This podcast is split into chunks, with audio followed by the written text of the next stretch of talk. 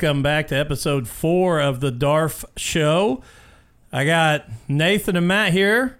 Nathan is looking like he's already asleep. Mm-hmm. Must not had a spam breakfast. Time change got me screwed up. It's early in the evening yet. I know. Yeah, it's only like 5 p.m. Yeah, Yeah. I know. They need to keep it the way it is. Just one time the whole year. We used to have that. I know. I saw your post about the white man in the blanket. It's true though. Only a white man would cut two inches off the bottom of his blanket and sew it to the top and think he's got a longer blanket. Mm-hmm. Yep, that's true. We went years without doing this. and- Well, I'm I'm totally anti daylight savings time. oh, me too. But Evansville, I guess, changed all the time. So you had to do it before the whole state did it when you was down there, right? Yeah, before before the whole state went to it. Yeah, when I was in Evansville, we still we switched because Yeah. they went with what Illinois did. So six months out of the year, we were the same time as the rest of Indiana. Six months out of the year, we were an hour behind. But the really, I will say, I liked it when I was down there, and this is the reason why. All of your like eleven thirty uh, shows, like your back then Letterman, Leno, they were on at ten thirty down there. So like I didn't have to feel like, oh man, we'll be up till midnight or twelve thirty. Yeah. I could stay up and still go to work and catch the late night shows. See, I remember when Indiana didn't change, and I would watch Louisville channels, and when they would go to daylight savings time, I would catch them, like you said, at ten thirty because you know, Yeah. they, they were an hour ahead of us. So I, I like that too. You know, I could watch the news early and, and everything. The else. Super Bowl started at Yeah. like five thirty, so you were Yeah. done early. So Yeah, I, I liked it when everyone around us changed. We just didn't. yeah, that, exactly. So. Uh, yeah, so that's a that's a Darf show's take on daylight savings time, and uh, I know everybody tuned in. Uh, hey, I do want to say this. Me and you're going to look good on Dustin over there. Oh, there. I can't yeah. wait! Yeah, on the shirt. Yeah, we're gonna have to. Yeah. We're gonna have to pose for that after the show tonight, so we can get that Yeah. printed off. Yeah, I, Yeah. I, I can't wait. I'm excited. I'm excited. you know what? There for a while, I thought Nathan and I were going to run away with this, Yeah. but I got nervous yeah, it there. got very close at the end. I know. I was. I, I, you you sent me a text early, and I kept thinking, you know, a lot of stuff keeps happening. Guys keep sliding up in the wall. I just need one of the two to go Yeah. out. And Johnson kept kind of picking off, picking off, yeah. picking off. Um, definitely not the best race for me to take Johnson, uh, but I, and I will happily pay my my due. Uh, but again, Johnson, man, top Yeah. thirteen. Yeah. I mean, the guy is that was good for him. The guy is Yeah. running really well this year, and uh, so I still Um, don't think he's going to win a race, but I I'm kind of proud of him. So. I think he will win a race at some point this year. Now, if it's anything, it will be probably a, a weather shortened race, a fuel mileage deal. He'll win somehow in a situation like that. Um, but so yeah, but uh, before we jump into that, um, yes, I will have it on. Um, I plan on putting you guys' pictures right on the front with loser above and loser below, so everyone knows I'm a loser. Um, so I want to make sure that they connect. Well, I think I want I'm a loser on the back of the shirt and not loser on the front of the shirt. No, your picture, loser above, loser below. That way they know I'm a loser. No, I, I don't think that's what we Or want. on the back, put like I'm a Darf. oh, I like that. I do like that. I think that's what we're gonna have to do. I'm a yeah. Darf. yes, I like that, Nathan. So, yeah, so I will I will gladly uh, pay off my my debt to uh, society uh, with wearing that shirt there at uh, uh, one of the opening weekends at Brownstown Speedway. I had actually forgot what the bet was until I don't know you text a group text or whatever, and I was like, I know we bet something. Now I'm kind of nervous. Well, then I was thinking, well, it's a T-shirt. I Yeah. forgot about it. So I'm gonna, I'm gonna throw it to you guys here and, and break down Phoenix, man. A, a totally reconfigured track, you know, running in the, the spring, and you know, obviously Yeah. now the track that's going to decide the champion too here at the end of the season. So, what what's the uh, what's the review? What's the breakdown after uh, the weekend at Phoenix? I really enjoyed it. It's a very good race. Um, thank God for the lower downforce package on a short track. Uh, that made all the difference in the world, I think. Um, it was really fun to watch guys search around for a different line. You know, they had the traction compound up high in the corners. Um, you know, some people aren't a fan of that, but if it makes better racing, I'm Yeah. all for it. They were five wide a whole lot. Yeah. They were five wide in places they shouldn't have been five Yeah. wide, and I, to me, that I think so far, I mean, it's only four races. That's the best race we have had in Yes, 2020. I, was, I was totally Phoenix. agree, and they've all been pretty pretty dang good. Yeah. I thought. But I, you know, as soon as the green flag came out, I mean, from front to back, they raced. You know, it, Yeah. and uh, there was a lot of fun things to follow, like different strategies, Yeah. and you know, just stuff like that that made it a Oh, little do bit more think- interesting. Can I can I interrupt real quick just before you move on? I want to get your take on it. You being more of a purist um, of the sport, what is your take on the the uh, traction compound being put down on tracks? no, I, I, I just don't like that. You know, because I'm going back to the grassroots racing. We show up at Brownstown. There's a hole in turn one. There it is, boys. Race around the hole or race through the hole Yeah. or whatever. You know, it ain't. Well, let's put something in there. Let's fix this and. Okay, you know the track's a little, a little slick. You know NASCAR. Let's put something down for them. That's not. But if know. they had the right kind of tire compound, they wouldn't have to put that kind of stuff down on racetracks. I think. I had to listen to some of the race on the radio because I was doing things, and Rusty Wallace was commentating on the radio, and uh, he said that Goodyear presented a new tire. I didn't realize that when I was watching on TV that Goodyear actually brought a new tire with the down package, and he said it actually has more grip but wears out quicker. Okay. And he said that that, that that. tire took him. He said he wished he had that tire back when he raced. He Mm-hmm. said the tire was exceptional. And I didn't when I watch TV. They, I don't even hear him. You know, No. which I didn't. You know, listen to TV while I was listening to the radio. But Rusty really, he said the the tire wears out real quick.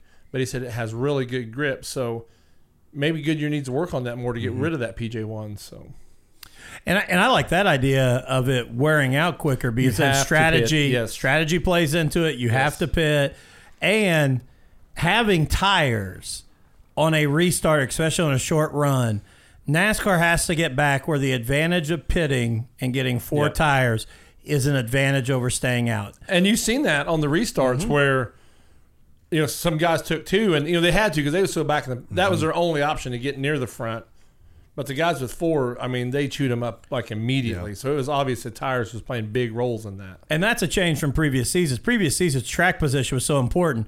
You could stay out and get up front. Yeah. And if it was, I mean, outside of a, a longer 10 to 20 lap run, you can hold your position Yeah. against guys with good tires. Yeah. And that's, it shouldn't be that way. Yeah, like you said, it took twenty to twenty-five laps for a guy with four to pass a guy with two. Yeah. At Phoenix, it didn't take that. You know, they were gobbled up very rapidly. Do you think uh, Happy should have bumped him or not? I would have Me too. When I seen him go to his inside, I thought you've lost the race right there. because That's, you got to think uh, you he would have. Yeah, exactly. Joey You know, would have put Harvick in the fence. Harvick would have, you know, asked himself, you know, what would Joey do? Yeah, So yeah. I I anticipated a bump, and that's what Logano said. I was waiting for him to bump Yeah. me, and and uh, I'm sure now Monday Monday morning meetings there and that Ford camp that they probably told him you needed to Yeah. bump him, and I, I guarantee you he won't go to the inside and try to race him again this year. No. So But to me, you know, I couldn't believe on those restarts how far on the inside going through the dog leg. You know, Logano about got dumped by I think it was Adam or Adam. I was gonna say Adam Bowman. Alex, He- yeah, Alex Bowman. Um, I say, man, yeah, Adam Bowman's moved up Yeah. quickly. Yeah, he's doing very good. quickly, yeah. yeah. Uh, we didn't mention him in the rookie yeah. class. but yeah, overall, I thought it was you Oh, know yeah. like you was saying, best race of the year so far out of the four. Yeah, I I thoroughly enjoyed it. Yeah, So I know you can't speculate on this, but I was also very shocked that Harvick didn't bump him or dump him. Um, either way you want to look at it. What? And I know this is total speculation. Why do you think he made that decision? I think he did it for the fact later in the year when Logano does that to him because he will. You know, that's Logano's motive with everything. You know, Harvick can say, "Man, I didn't do it to you, yeah. But you did it to me anyway." You know, if the gloves are off. If it comes down to that pos- position, you know, the championship race is going to be there if they're both fighting for the championship. Harvick owes him one. Yep. That's that's why, and I, like you said, it's speculation, but Harvick is a bit of an instigator, and he, I think he thinks three or four steps ahead with that. Mm-hmm. I kind don't of stuff. disagree with that. Yeah. And that's what he's thinking. I'm gonna play nice. It's early in the season. I'm gonna get mine. Yep. But when he does it to me, I have a, an opportunity to retaliate. Do it when it matters. Because had it been Logano's teammate Keselowski, he'd have dumped him. How many times has Logano wrecked his I mean, that's And also, I almost wonder if there wasn't some thought in Kevin's head with NASCAR getting on Noah Gragson in the, in the You know, mm-hmm. they pretty much told him you're done Yeah. with the bumping. Yeah. So I, you know, I didn't know maybe Harvick thought, okay, if I do this, you know, am I going to be? It's a in- long year. Yes, you know, because after you know he what he crashed Myatt Snider and Yeah, it was uh, Myatt and who was it at California? but yeah, two in a row. yeah, they, he had two in a row. they pretty much said, you know, you're you're done with Yeah. this. So I, that might have been in Kevin's head too, but I think it was the first that I'm gonna cut him the break, and if he don't me, then Mm-hmm. Kevin likes altercations. Yes, he likes Really? fights. I think his wife likes him more than him. Well, yeah, Deanna, I might, I might take Kevin on. I don't think I'd take Deanna on. no, No. me neither. She, no, she claw your eyes out. Yeah. yeah. Kevin's a touch of old school. Oh yeah. You know, All right, we ready for hot takes? we're ready. Let her rip. That with Greg Biffle. He's the most unprofessional little scaredy cat I've ever seen in my life. He wouldn't even fight me like a man after it. So if someone texts me his address, I'll go see him Wednesday at his house and show him, show him what he really needs. Absolutely nothing to help me out tonight. My truck drove like shit, and these splitters are absolutely horrendous. You can't pass in traffic, you can't race alongside anybody, you can't get within five truck lengths of no one. But somehow, some way, I was able to get back in the front. Had a blast. What, what happened there with the 53? Fault, you know, uh, hit a really fast Miller Lite Ford, and uh, you know, Dave, I'm just not wrecking enough people. I need to wreck more people so they'll stop throwing bad blocks. Um, that's silly driving habit. Give that mic away. the You don't even deserve to have that mic right now. What the hell's wrong with you? Wait, that, Climb I mean- over this counter and come beat your ass. yeah. So Uh, uh, I, I, I, like, that's the worst question I've heard all week. I think you're racing every night this week. Yeah, he, I think he missed that part. I don't know. I don't, Go ahead, Bob. Bob and then Nate. Are they using Smithfield product? I'm not even sure exactly who, which, which reporter Tony was talking to there, but it's kind of how I felt last week when I was attacked over the ravioli question. Dude, that wasn't even close. Yeah, just asking for it there.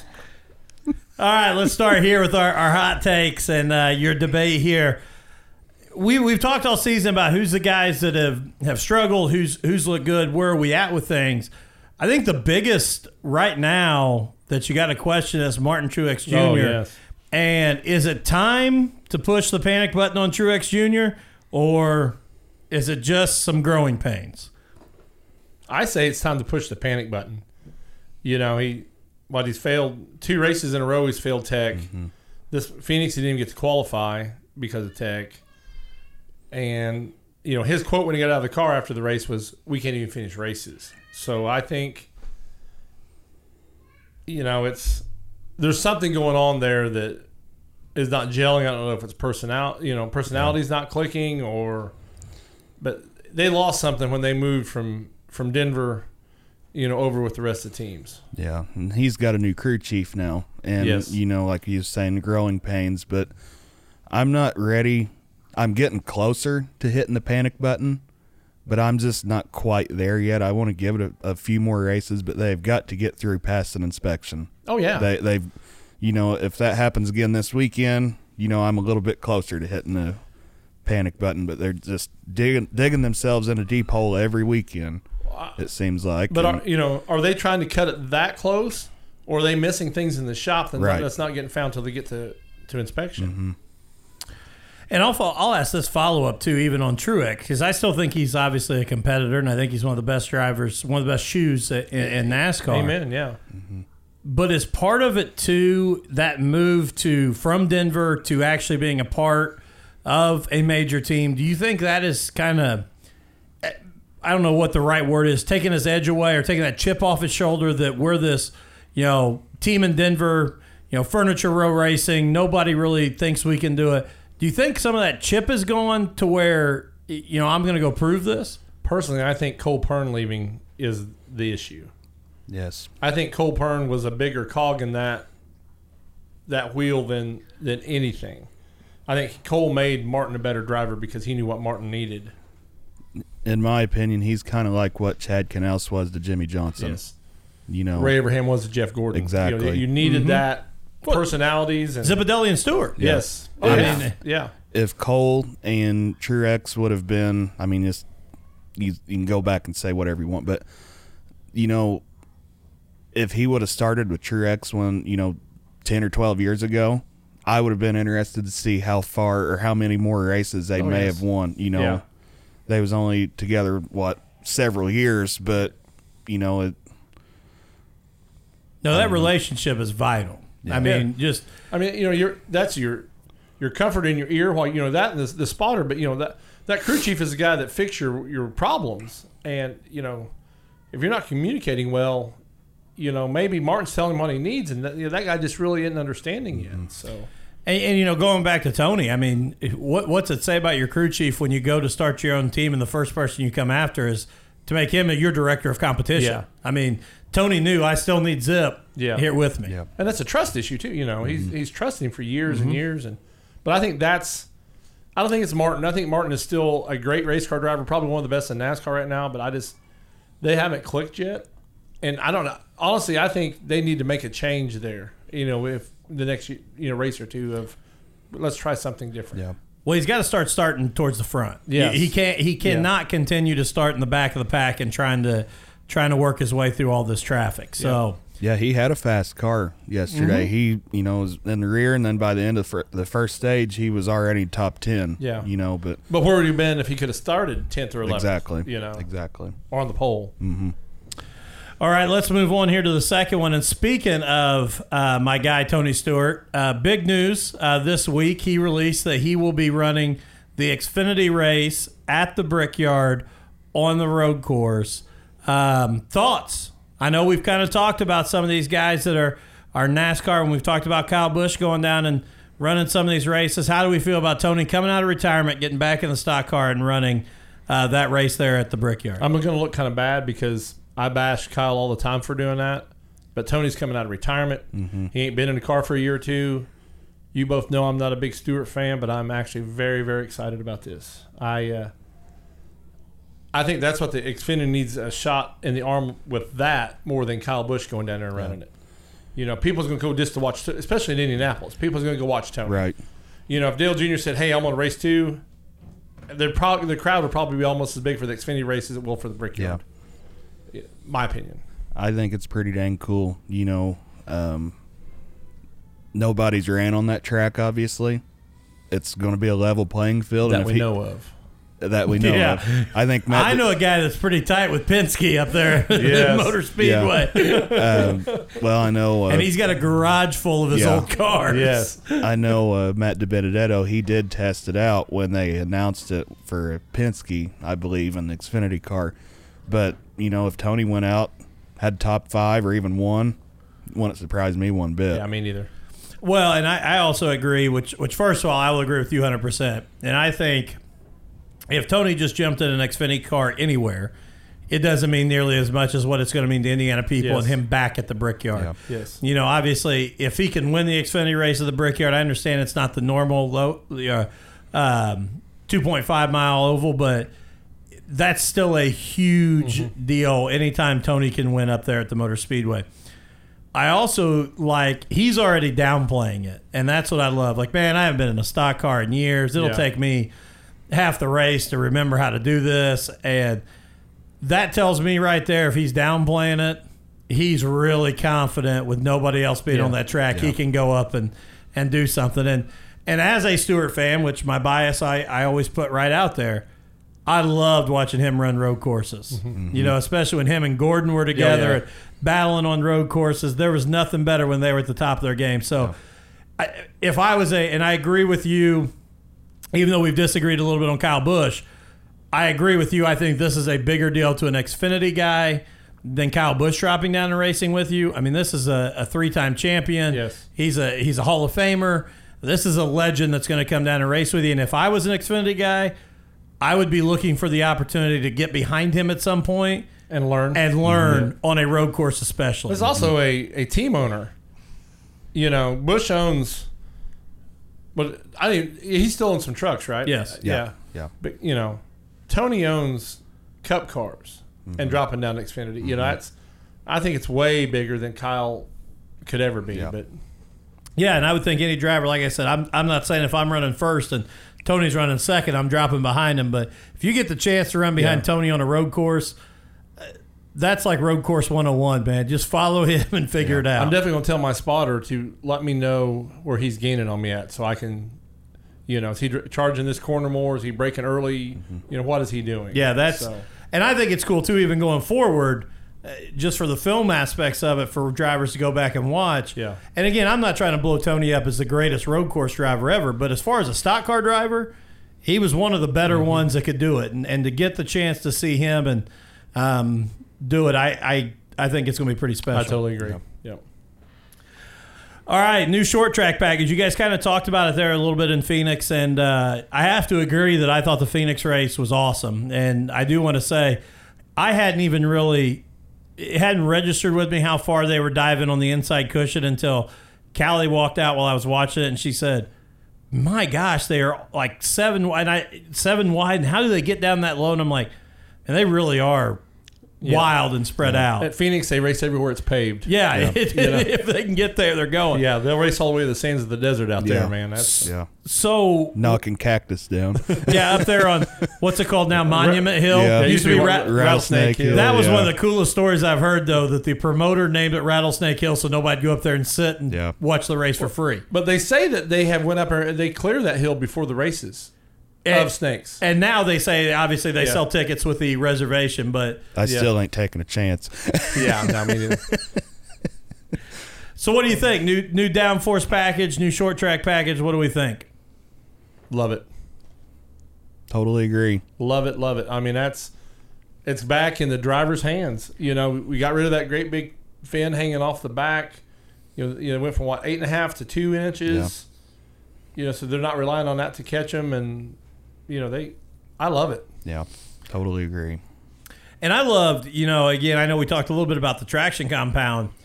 The the reason why I will argue for the traction compound is because it, it, it totally changed the way you had to attack the racetrack. Because yes, you had the comfort of the traction compound, but I loved watching those guys come off the corner and they were trusting the traction compound just a little too much, and that back end would kick out on them.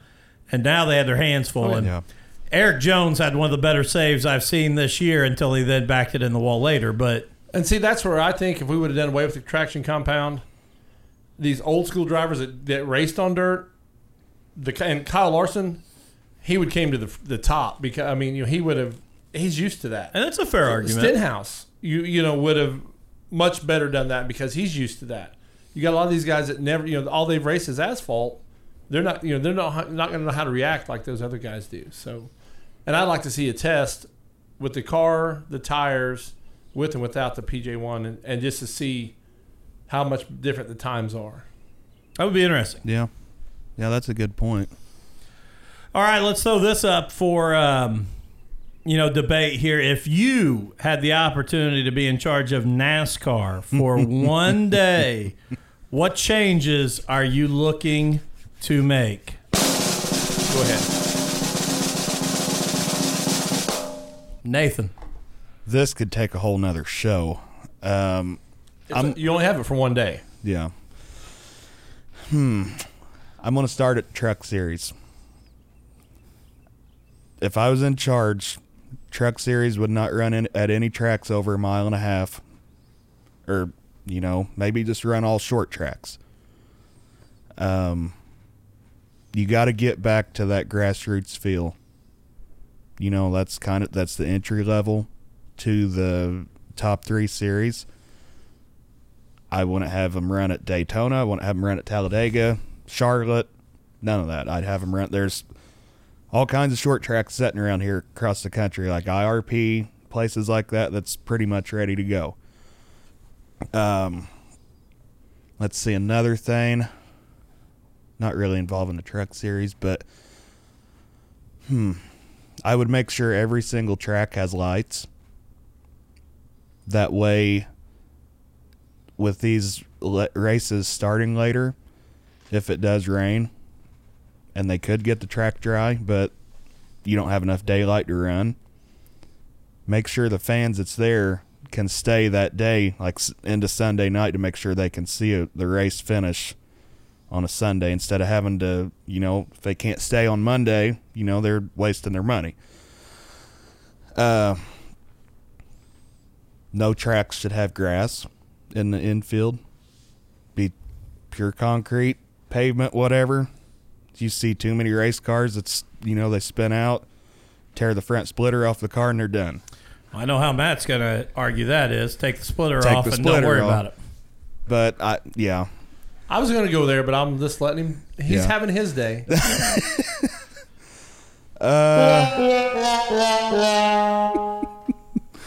they're never going to take the splitter off. I don't think. But if you're in charge of it, they might. Well, Uh, you're getting ready to hear it. they will. Your day, you're going to spend a lot of money paving everything, and the next day, Matt's going to come Yeah. in and say, "Take the splitter off." Yeah. uh, That was an accident. what was it supposed to be? Um, You should have known. uh, let's see. I had some other things on my mind too. You go ahead with yours. I got No, I want to hear all yours. Well, I'm trying to You're think making of me what build I. my list longer. See, my, my day's getting better. Uh, let me think here for a minute.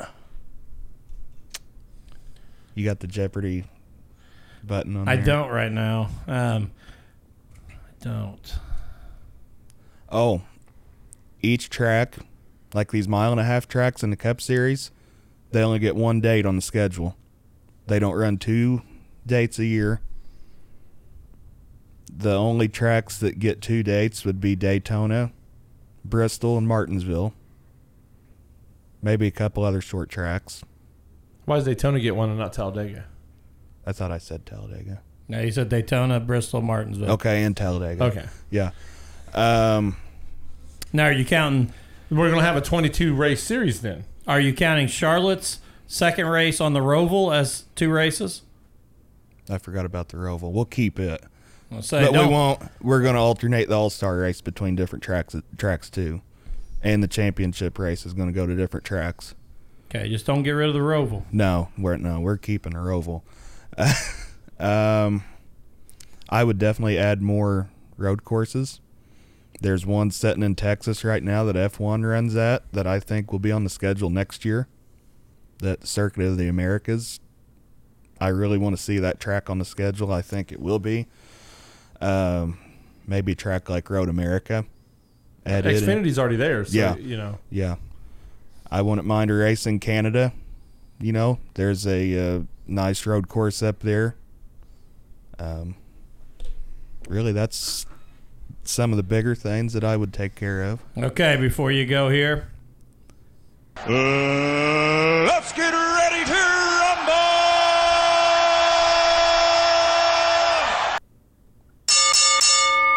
Matt.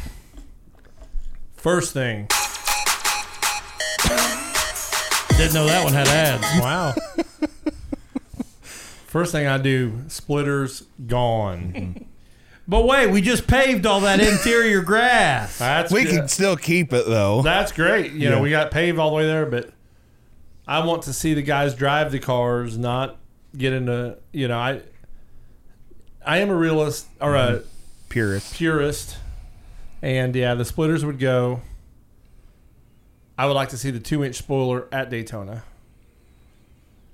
Thought they done that. It was just yeah. I know where you're going at. Yeah. Maybe not exactly two inches, Yeah, but let's yeah, get yeah. rid of the shark fin all the way down the side of the mm-hmm, car. Mm-hmm. Drop off the splitter. Let's have cars that look like cars that you can go buy, because then maybe you can win on Sunday and sell on Monday. Mm-hmm. I think that's where we've lost that. Yeah. Um, if your last name is French and you work in the front office, you'd be drug tested weekly. I think that was Bill. Rolling over in his grave because of yeah. your grandson. Yeah.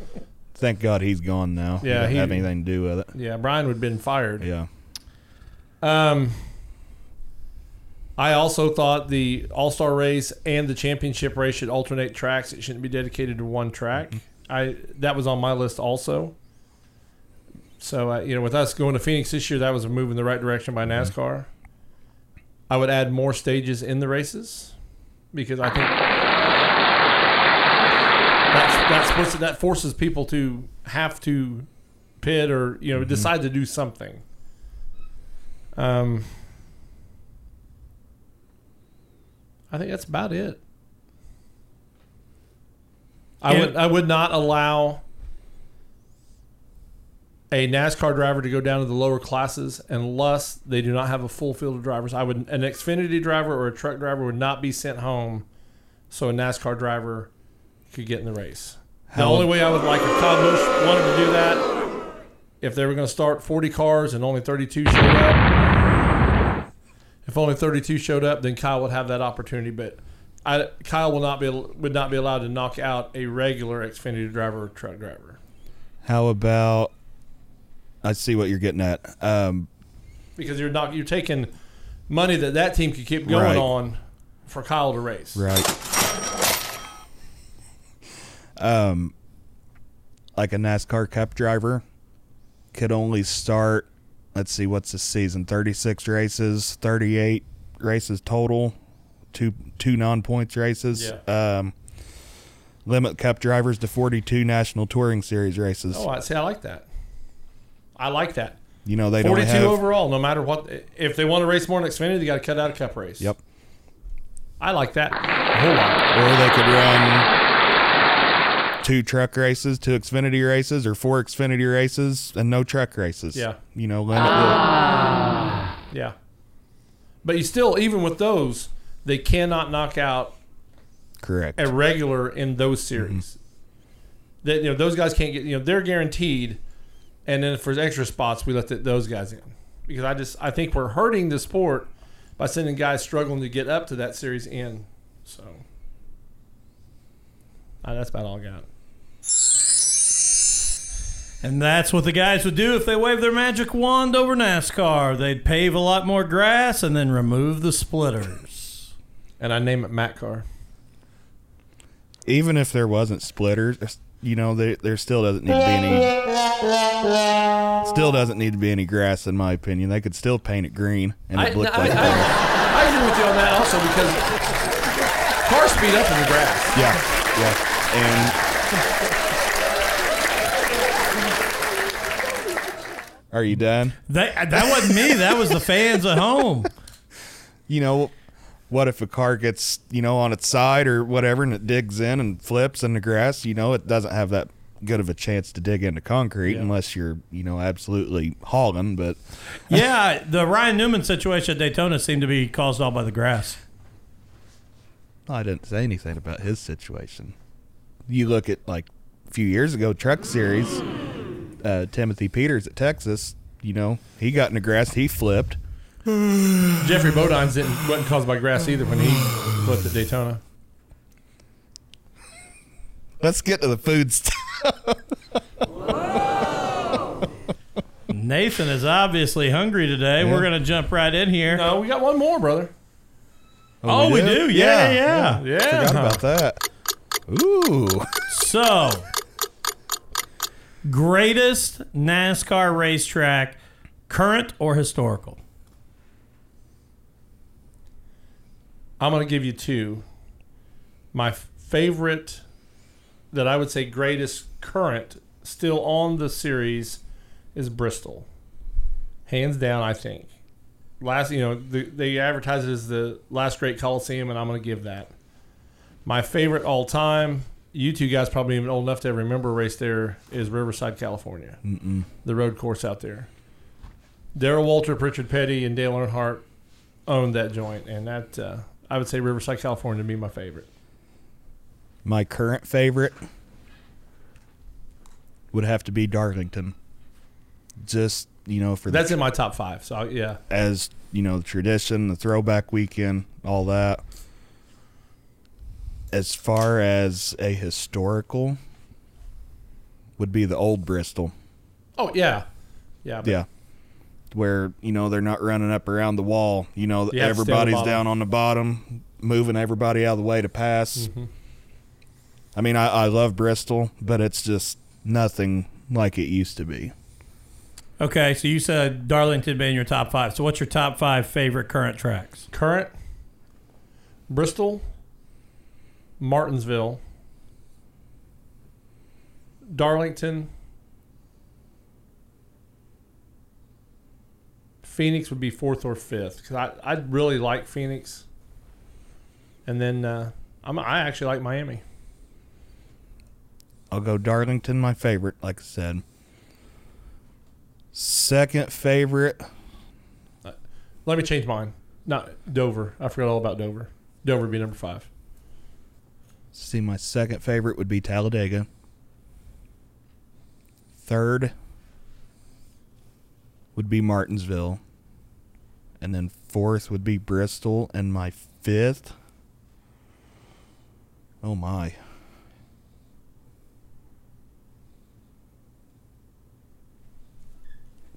I'm kind of going on the tradition part of it. I know it sounds crazy. The racing isn't very good there, but I love Indianapolis. Okay. I mean, just how special that place is. I would go Martinsville, Bristol, Darlington, Roval, Watkins Glen. Those would be my top five. Not bad at all. I know that for a lot of NASCAR purists, having two road courses in there are probably against it, but I, I love watching those races. So I feel like I'm a pretty good purist, and I I understand. I, I enjoy the road courses too. They're you know, but It's so, but- and I think part of it too is it- in the time that I've really watched NASCAR, we've had this whole movement towards mile and a half cookie cutter tracks. Yes. So it's so different when you show up at a road course. That's what I loved about Yeah. it because it's it's exactly what you're talking about as a purist. Make them drive again. yes, In, in the time I watched NASCAR, the only time I really saw them have to drive was on a road course. Because even, and I get where you're coming from with Talladega and Daytona, I just struggle because the whole time I've really been a fan the last 20 years has been restrictor plates, and it's that's and that's why they're not in there for me. we're just waiting for the big one. Yeah. Yep. I mean, when I go back and watch the 70s and, and even the 80s when, you know, Bill Elliott and, and Richard Petty and those guys are running those big tracks, those big super speedways, I- I can see where the excitement is. I just think in the last 20, 25 years that I've been a fan, it's it's not the same. My two favorite looking race cars ever in my lifetime was the 28 Hardee's car by Cale Yarborough and the 33 Skoal Bandit car that Harry Gant mm-hmm. drove. Harry was in a Buick with a chrome grill in that thing, man. Yeah. You know, Harry was styling. there were was not any splitters down on the mm-hmm. racetrack. I mean, you could see under the car. You know, it still had the little side window in the, you know in the mm-hmm. back, and to me, that's a race car. You know, that's and I I'm showing my age with you guys. You know, I Don't just- worry, we already know. you know, I just wish. those are beautiful cars. I thought. I just wish I could have been in, you know, like your generation where I could have saw a lot more of that. I don't 'cause- because I'd be that much older. Well, yeah, but You can watch them on YouTube, man. yeah, but it's still not. I'd like to be young and have the technology Yeah. we have, not but still, just you know, seeing stuff like that, you know, that would have been pretty dang cool. I thought, and then, you know, I would be more of what you are as a purist. I would, I would think, because by the time I've really got heavy into NASCARs when they was changing, you know, like the But they probably had the car and- of tomorrow when you got into it, one- didn't they? uh, what year was the car of tomorrow? I, I oh seven, Was it really Yeah. that late? I would have Yeah. guessed even earlier than that. yeah, no, it- it because was- I was joking when I said that. No, and I know you were joking, but I was actually I, I would have guessed like 04, 05. I, I mean I know that doesn't seem like a ton, but I didn't think it was that deep into 07. yeah, I uh, See, when I was in elementary school, so that'd been mid seventies. And that'd be the car of way back, not the You car know, tomorrow. That was mid seventies. I was taken out of school for two weeks to go to speed weeks in Daytona. Uh-huh. That was what my grandparents did. You know, I got my teacher in elementary school gave me two weeks worth of homework, and we went to Florida and watched races for two weeks. that was on the big track, not the sand though, wasn't it? Yeah. Oh, Sorry, I had to. I had to. But right. but we they uh, just moved. Yeah. but yeah, that back in 2007, the first race they had for the car tomorrow was at Bristol, and me and Ryan was down there with my aunt and uncle, and we went, and Kyle Busch just happened to win that race, but he didn't like the car, so Who did? I never Exactly. heard one driver No. say I never heard a driver. This like is it. amazing. And I will I I- I will back up here real quick, and I will give NASCAR a little bit of credit here, and you guys can disagree with me. I think that they learned their lesson from the car tomorrow because I think in the car tomorrow they listened to a bunch of engineers and guys that didn't drive the car mm-hmm. and thought they had done something. I truly believe that since that date, they have listened to their drivers a lot more. I'm not saying they don't bring the engineers in, but you know, going back to the Ryan Newman thing when he he was looking at the bar, and I get Newman's also an engineer. Yeah. But I think they have started to really listen to the drivers and take input on how do we need to improve the sport. I really think that was another try to sell to the youth because I rem- I don't know which commentator it was, but I remember watching a race, and they said, of course, the car of tomorrow has a wing on it because we have to have a wing on anything to make the kids interested mm-hmm. in it. Well, it was the Fast and the Furious time Yes. period. Oh, yeah. Oh yeah. You know. But like he was saying, if they would have listened more to the drivers back when they had the car tomorrow, just think of where NASCAR could be right now. You know, because that's when NASCAR started to tank. Oh yeah. And I don't disagree with you either because the wing didn't even help performance. No. The, not at the all. car did drove like crap. Yeah. Even with the giant wing off the back. So it Yeah. was all for looks. The only thing the wing done is when a car got turned around, it flipped it. You know, yeah, you, you you- saw Brad Keselowski at Atlanta Yep. off the bumper Carl Edwards. Well, I think Carl helped with that flip a whole lot. Right, yeah, And there was no grass involved in that one either. but a car with a spoiler on it, it wouldn't have done that. Or There's you a know, whole lot of guardrail and fencing, but there was never Yeah. no grass in that one. Yeah. Well, I think what you didn't see, I think a fan threw a handful of grass Oh. out there. Myra Sod Farm left some way out there, didn't they? Yep. Yes. It was kind of like the banana pills in Mario Yeah. Kart. Yes. Yeah. Took them right out. Yeah. You have a sound effect for that? I, I don't have to work on that one, but I do have. Let's get into the food debate Yeah, oh, this yes. week. The first one kind of follows up on our wing debate a little bit. We're not Oh, going boy. boneless versus bone in.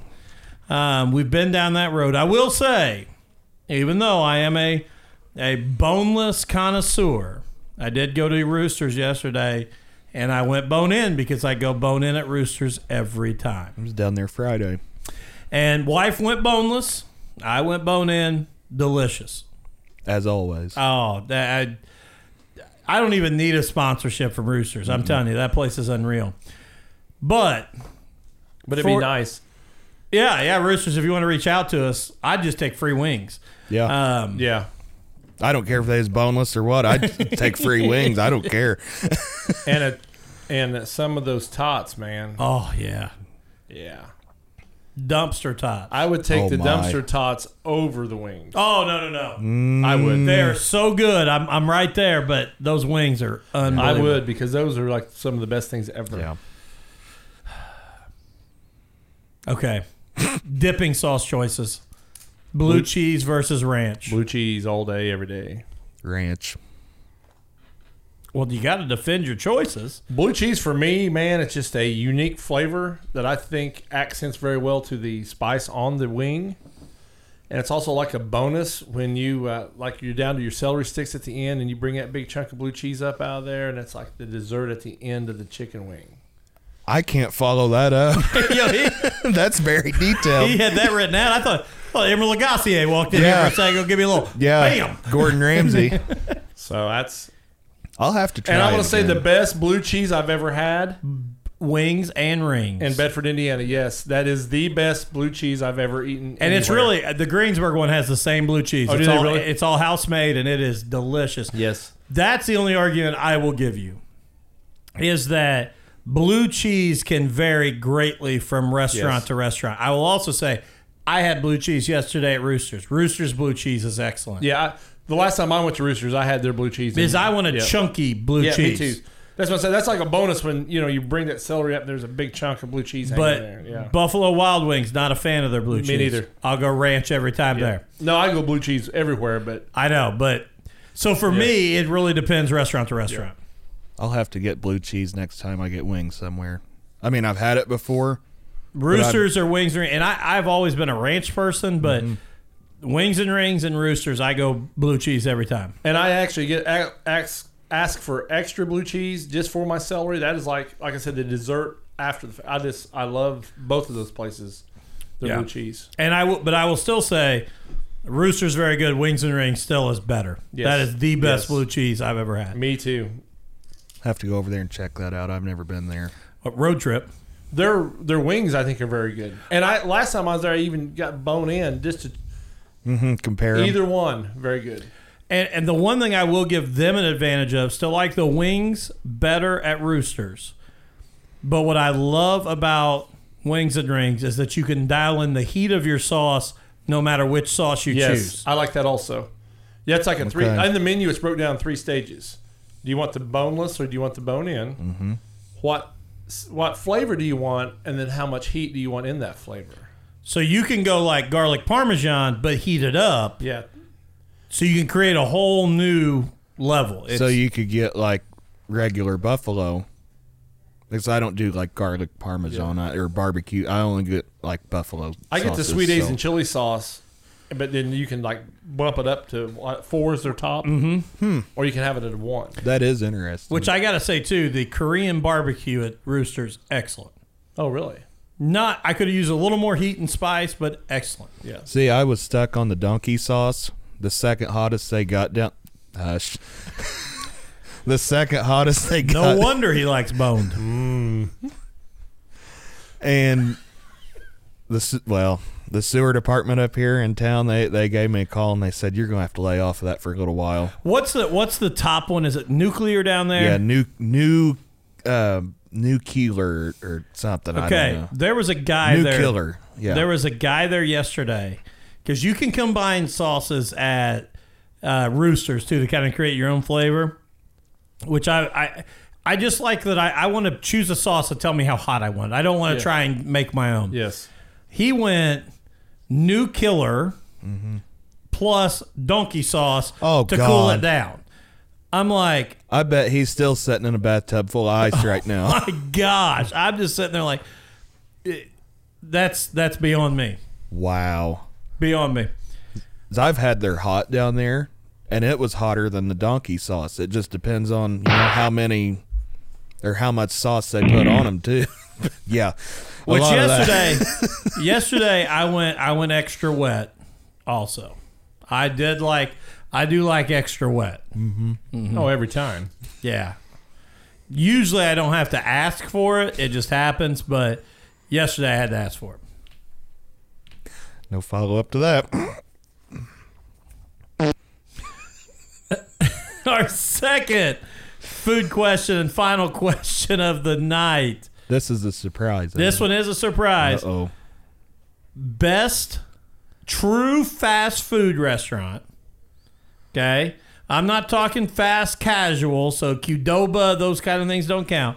Best true fast food restaurant and worst fast food restaurant. Oh man. See, I thought you'd have your worst right away because I had a guess for what you would say is worst. The worst is McDonald's. That's a, that was exactly what I was going to say. Every day, all day. I think the worst is McDonald's. Man, that's yeah. I was gonna let Nathan go first, but yeah, my worst is McDonald's. my worst would be where I've usually had the most bad experiences, and that would be Burger King. I'm just not not a fan of that place hmm. at all. But my best, man, it's hard to beat Taco Bell on a mm. good day. It's very hard to beat What Taco what Bell. what meal are we eating at this restaurant? Or, or best and worst? I would say lunch or dinner. So breakfast is out. Yeah, because I would say breakfast for a whole nother category because that changes the whole game. That would still be Taco Bell for me. Mine would be Hardee's definitely on breakfast. Uh, mine is a tight race between Hardee's and Wendy's. yeah, yeah. I'm gonna give Wendy's you that, too. Yeah. breakfast is really good. Yes. And I will be honest, even though I'm not a huge McDonald's fan, the new chicken McGriddle is ridiculous. That's what I've heard, but I just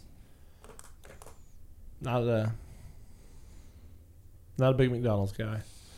Uh, fast food, man. I I really don't like fast food at all. So this this is gonna be hard for me because I, I do all I can to. I guess it'd be Arby's. Okay. Arby's is the best. That's For me, respectable. McDonald's is the worst. Yes, All right. because you know I can go into Arby's get a Reuben. You know I can get Yeah. I can get mm-hmm. some more craft sandwiches over mm-hmm. uh, mm-hmm. you know McDonald's. Two for five fish. Oh yeah. Yeah. On King's Hawaiian bread. Oh my god. I- okay. Um, Okay, that I'll yeah, be- that's Yeah. I'll be honest. After the way he just acted, I didn't know they made those extra wet. they do now. Ah. So, uh, Meanwhile, See, and, and the funny thing is, and I, I, I like both of your responses. I think my see, I think my favorite fast food. Now, you may argue and say this isn't fast food, but I still think it's in the category. I would say Sonic is my favorite fast food because that's not really fast casual. You don't go in and sit Right. down. Um, but right up there because I asked my uh, my wife, and I think she would go Chick Fil A, which I am not a huge Chick Fil A person. I love their waffle fries. I do too. Outside of that, I'm not a fan of nothing else. So if we're and I'll be honest, if we're gonna, which have we have we had the have you guys had the new Popeyes chicken sandwich? Yes. Yes. Okay, can we debate Popeyes versus Chick Fil A? I've only had Chick Fil A once in my life. I would take Popeyes over Chick Fil A. Thousand times Yeah. over. I do not understand how it's even a competition. Uh, it's it shouldn't be. Uh, that that is. I mean, it's not even close to me. I'm a fan of Popeyes. Oh, I am too. but you know, I just like the the variety that Arby's offers. That's why it's my favorite. Agreed. Agreed. But no, I just to throw out the Yeah. chicken sandwich debate. Yeah. I I don't even understand how that's a comment. Yeah, I, like I said, I haven't had Chick Fil A. The red beans and rice kills Yeah. out Popeyes right there. Popeyes wins every time just because of that Yeah. side right there. Have you gone mashed potatoes with the Cajun gravy? Yes. Oh, Oh, yeah. But that was my I Heart Chicken for Valentine's Day. I sent you guys. I knew it was. Mm-hmm. I identified it. but like I was saying, you know, I hadn't had Chick Fil A since I was a kid, but I don't see how anything could top the Popeyes chicken sandwich. I got the spicy one. Yeah, yeah. Oh, Oh my! Yeah. yeah. Because to me, the and don't get me wrong, I like a, a Chick Fil A sandwich, but it's like a regular, just like chicken patty. Like it's Yeah. not that Popeye sandwich is like got crunch to it. It's Yeah. got Texture. oh, it's Yeah. love me some Popeyes Yep. Glad it's in Seymour. and Scottsburg. I can go Yes. either direction. Right on. Hey, so looking ahead to next week, what's the outlook going forward uh, here with our, our NASCAR? Well, let's look at the fantasy. Let's see. How, do you Oh, want to talk about that or? Yeah, we can bring He it up. sure sidestepped. I still haven't changed my drivers, by the way. Race 11, I will change them all. I for, I I forgot to change them. Or they'll change them for you. or park them all. Yeah. of the- Oh wait, that's. I gonna say I don't know who any of these people are. That's the overall standing. Uh, Nathan Nathan Bowling has made a, a huge climb here. That's why he Oh, wanted to bring it oh, up. That's why he Uh-huh. brought that up. Ulterior motives we have here. yeah, he is up to third now. Are we But I'm not eligible to win the top prize of whatever the tickets are. so. And Are, uh, are we still in the basement, brother? uh, you are in ninth. Um, I am behind you. How's Jeb doing? Uh, Jed is now in eighth. Um, he has actually extended the lead on you and I. Um, currently, the only person behind me is Tommy Taylor. And Tommy, I appreciate you not playing, Yeah, just so I'm not in last. yeah. I'll stop in uh, Farm Bureau and thank him for that too. So we, Yeah. don't, we don't look horrible. yeah. Yeah. We talked a lot of trash for, to be in ninth and eleventh. yeah. Well, we're it's a long race season. We're letting them get ahead, get confident. Yeah, then I'm gonna come in, Yeah. sandbagging a little bit. Yeah. Yeah, I, um, We'll be like Rick Gum in a pure stock heat. yeah. You just wait. You wait till we break it out. hidden magic. It's it is uh it's coming. So so coming up this week, Folds of Honor um 400. What are we looking ahead to? It's at Atlanta, right? Yes. Yeah. Speak, do you guys remember when they flip flopped Atlanta?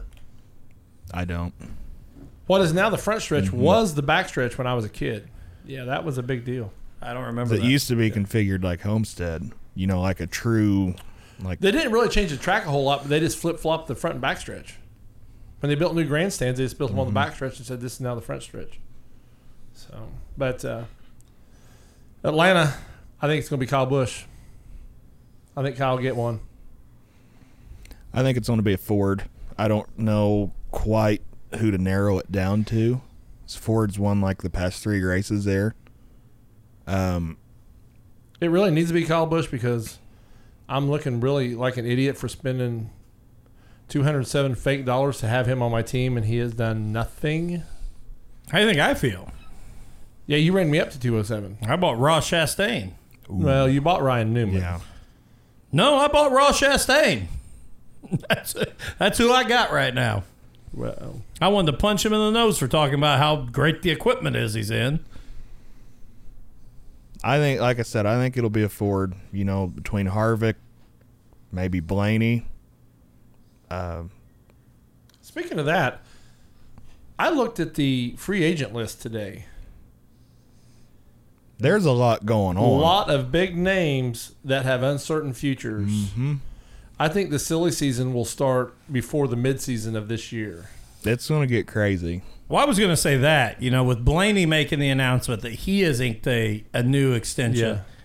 I think a lot of these guys, I, I agree with you, it's going to start earlier because I think a lot of these guys are going to be looking, To teams steal- are going to be looking to negotiate extensions on guys they do not want to see leave. Yes.